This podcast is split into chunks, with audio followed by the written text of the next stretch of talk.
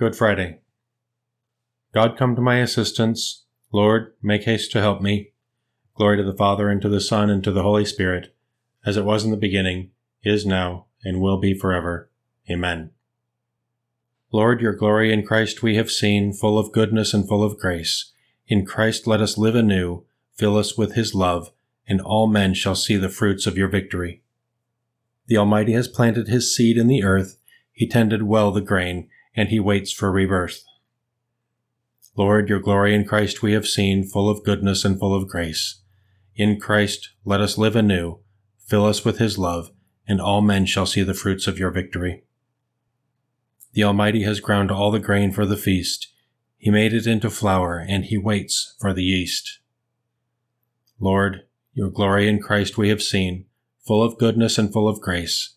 In Christ let us live anew, fill us with his love, and all men shall see the fruits of your victory. The Almighty has given his body for man. He broke for us the bread, and he waits like a lamb. Lord, your glory in Christ we have seen, full of goodness and full of grace. In Christ let us live anew, fill us with his love, and all men shall see the fruits of your victory. The Almighty was given a crown made of thorn. It pierced him till he bled, and he waits. Do we mourn? Lord, your glory in Christ we have seen, full of goodness and full of grace. In Christ let us live anew, fill us with his love, and all men shall see the fruits of your victory. The Almighty did suffer and evil destroy. He died to ease our pain, and he waits for our joy. Lord, your glory in Christ we have seen, full of goodness and full of grace. In Christ let us live anew, fill us with his love, and all men shall see the fruits of your victory. Earthly kings rise up in revolt, princes conspire together against the Lord and his anointed. Why this tumult among the nations, among the peoples, this useless murmuring? They arise, the kings of the earth. Princes plot against the Lord and his anointed. Come, let us break their fetters. Come, let us cast off their yoke. He who sits in the heavens laughs. The Lord is laughing them to scorn. Then he will speak in his anger. His rage will strike them with terror. It is I who have set up my king on Zion, my holy mountain. I will announce the decree of the Lord. The Lord said to me, You are my son. It is I who have begotten you this day. Ask, and I shall bequeath you the nations. Put the ends of the earth in your possession. With a rod of iron you will break them, shatter them like a potter's jar. Now, O kings, understand. Take warning, rulers of the earth. Serve the Lord with awe and trembling. Pay him your homage, lest he be angry and you perish, for suddenly his anger will blaze. Blessed are they who put their trust in the Lord. Glory to the Father, and to the Son, and to the Holy Spirit, as it was in the beginning, is now, and will be forever. Amen. Earthly kings rise up in revolt. Princes conspire together against the Lord and his anointed. They divided my garments among them. They cast lots for my clothing. My God, my God, why have you forsaken me? You are far from my plea and the cry of my distress. O my God, I call by day and you give me no reply. I call by night and I find no peace. Yet you, O God, are holy, enthroned on the praises of Israel. In you our fathers put their trust. They trusted and you set them free. When they cried to you, they escaped.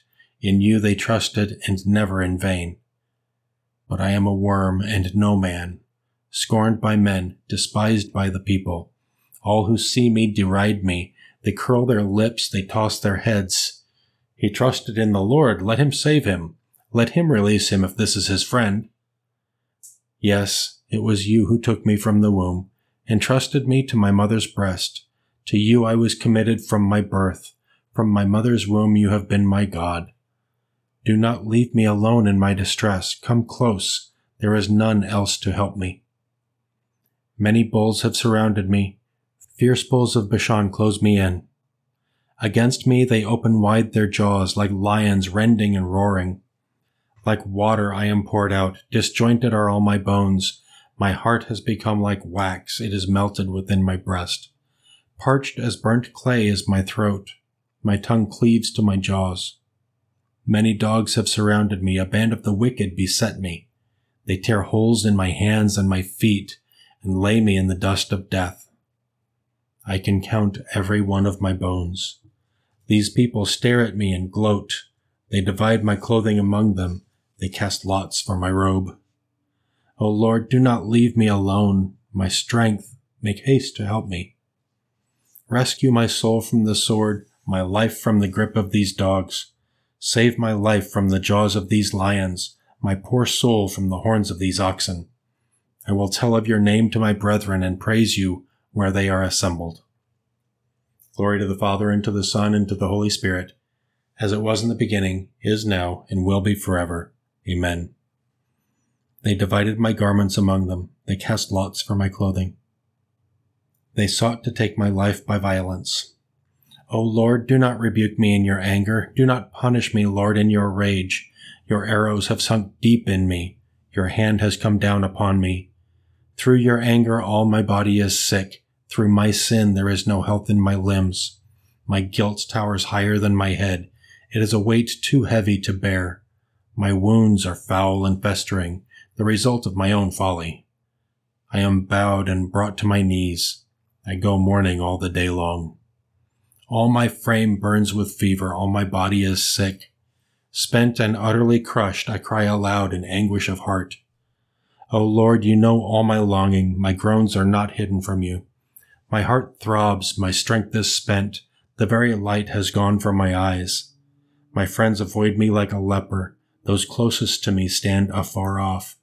Those who plot against my life lay snares. Those who seek my ruin speak of harm, planning treachery all the day long. But I am like the deaf who cannot hear, like the dumb unable to speak.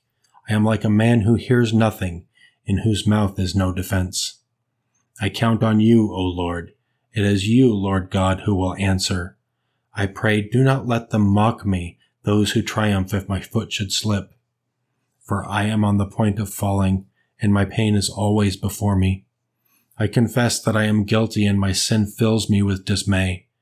My wanton enemies are numberless and my lying foes are many. They repay me evil for good and attack me for seeking what is right. O Lord, do not forsake me. My God, do not stay afar off. Make haste and come to my help, O Lord, my God, my Savior. Glory to the Father, and to the Son, and to the Holy Spirit, as it was in the beginning, is now, and will be forever. Amen. They sought to take my life by violence. They brought false evidence against me. They were breathing out fury. A reading from the letter to the Hebrews. When Christ came as high priest of the good things which have come to be, he entered once for all into the sanctuary, passing through the greater and more perfect tabernacle not made by hands, that is, not belonging to this creation he entered not with the blood of goats and calves, but with his own blood, and achieved eternal redemption. For if the blood of goats and bulls and the sprinkling of heifer's ashes can sanctify those who are defiled, so that their flesh is cleansed, how much more will the blood of Christ, who through the eternal Spirit offered himself up unblemished to God, cleanse our consciences from dead works to worship the living God? This is why he is mediator of a new covenant since his death has taken place for deliverance from transgressions committed under the first covenant, those who are called may receive the promised eternal inheritance. Where there is a testament, it is necessary that the death of the testator be confirmed. For a testament comes into force only in the case of death. It has no force while the testator is alive. Hence, not even the first covenant was inaugurated without blood. When Moses had read all the commandments of the law to the people, he took the blood of goats and calves, together with water and crimson wool and hyssop, and sprinkled the book and all the people, saying, This is the blood of the covenant which God has enjoined upon you. He also sprinkled the tabernacle and all the vessels of worship with blood. According to the law, almost everything is purified by blood, and without the shedding of blood, there is no forgiveness. It was necessary that the copies of the heavenly models be purified in this way but the heavenly realities themselves called for better sacrifices. For Christ did not enter into a sanctuary made by hands, a mere copy of the true one. He entered into heaven itself, that he might appear before God now on our behalf. not that he might offer himself there again and again as the high priest enters year after year into the sanctuary with blood that is not his own. If that were so, he would have had to suffer death over and over from the creation of the world. But now he has appeared at the end of the ages to take away sins once for all by his sacrifice. Just as it is appointed that men die once and after death be judged, so Christ was offered up once to take away the sins of many. He will appear a second time not to take away sin, but to bring salvation to those who eagerly await him. He was led like a lamb to the slaughter, no complaint from his lips against the evil done to him. He was given up to death to give his people life. He surrendered himself to death and was counted among them wicked to give his people life. A reading from the Catechesis by St. John Chrysostom, Bishop.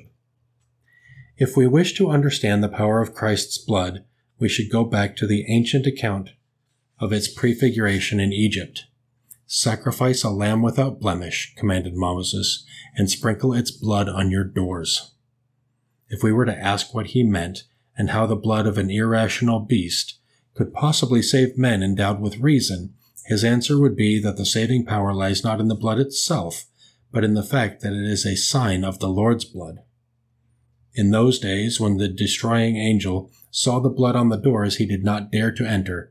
So how much less will the devil approach now when he sees not that figurative blood on the doors, but the true blood on the lips of believers, the doors of the temple of Christ.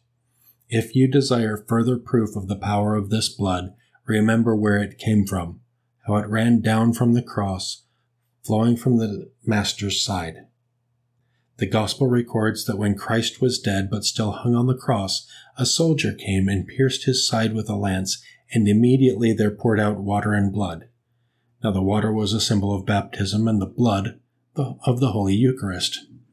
The soldier pierced the Lord's side, he breached the wall of the sacred temple, and I have found the treasure and made it my own. So also with the Lamb.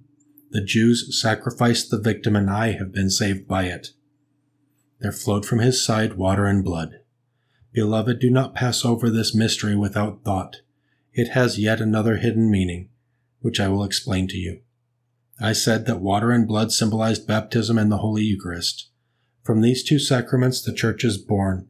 From baptism, the cleansing water that gives rebirth and renewal through the Holy Spirit, and from the Holy Eucharist. Since the symbols of baptism and the Eucharist flowed from his side, it was from his side that Christ fashioned the Church, as he had fashioned Eve from the side of Adam. Moses gives a hint of this when he tells the story of the first man and makes him exclaim, Bone from my bones and flesh from my flesh. As God then took a rib from Adam's side to fashion a woman, so Christ has given us blood and water from his side to fashion the church. God took the rib when Adam was in a deep sleep, and in the same way Christ gave us the blood and water after his own death. Do you understand then how Christ has united his bride to himself, and what food he gives us all to eat? By one and the same food we are both brought into being and nourished.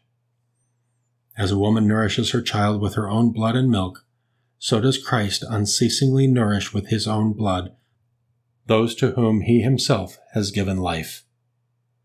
The price of your redemption was not something of fleeting value like gold or silver, but the costly shedding of the blood of Christ the Lamb without blemish. Through him, in the one Spirit, we can approach the Father. The blood of Jesus washes away all our sins. Through him, in the one Spirit, we can approach the Father. Let us pray. Father, look with love upon your people, the love which our Lord Jesus Christ showed us when he delivered himself to evil men and suffered the agony of the cross. For he lives and reigns with you and the Holy Spirit, one God, forever and ever. Amen. Let us praise the Lord and give him thanks.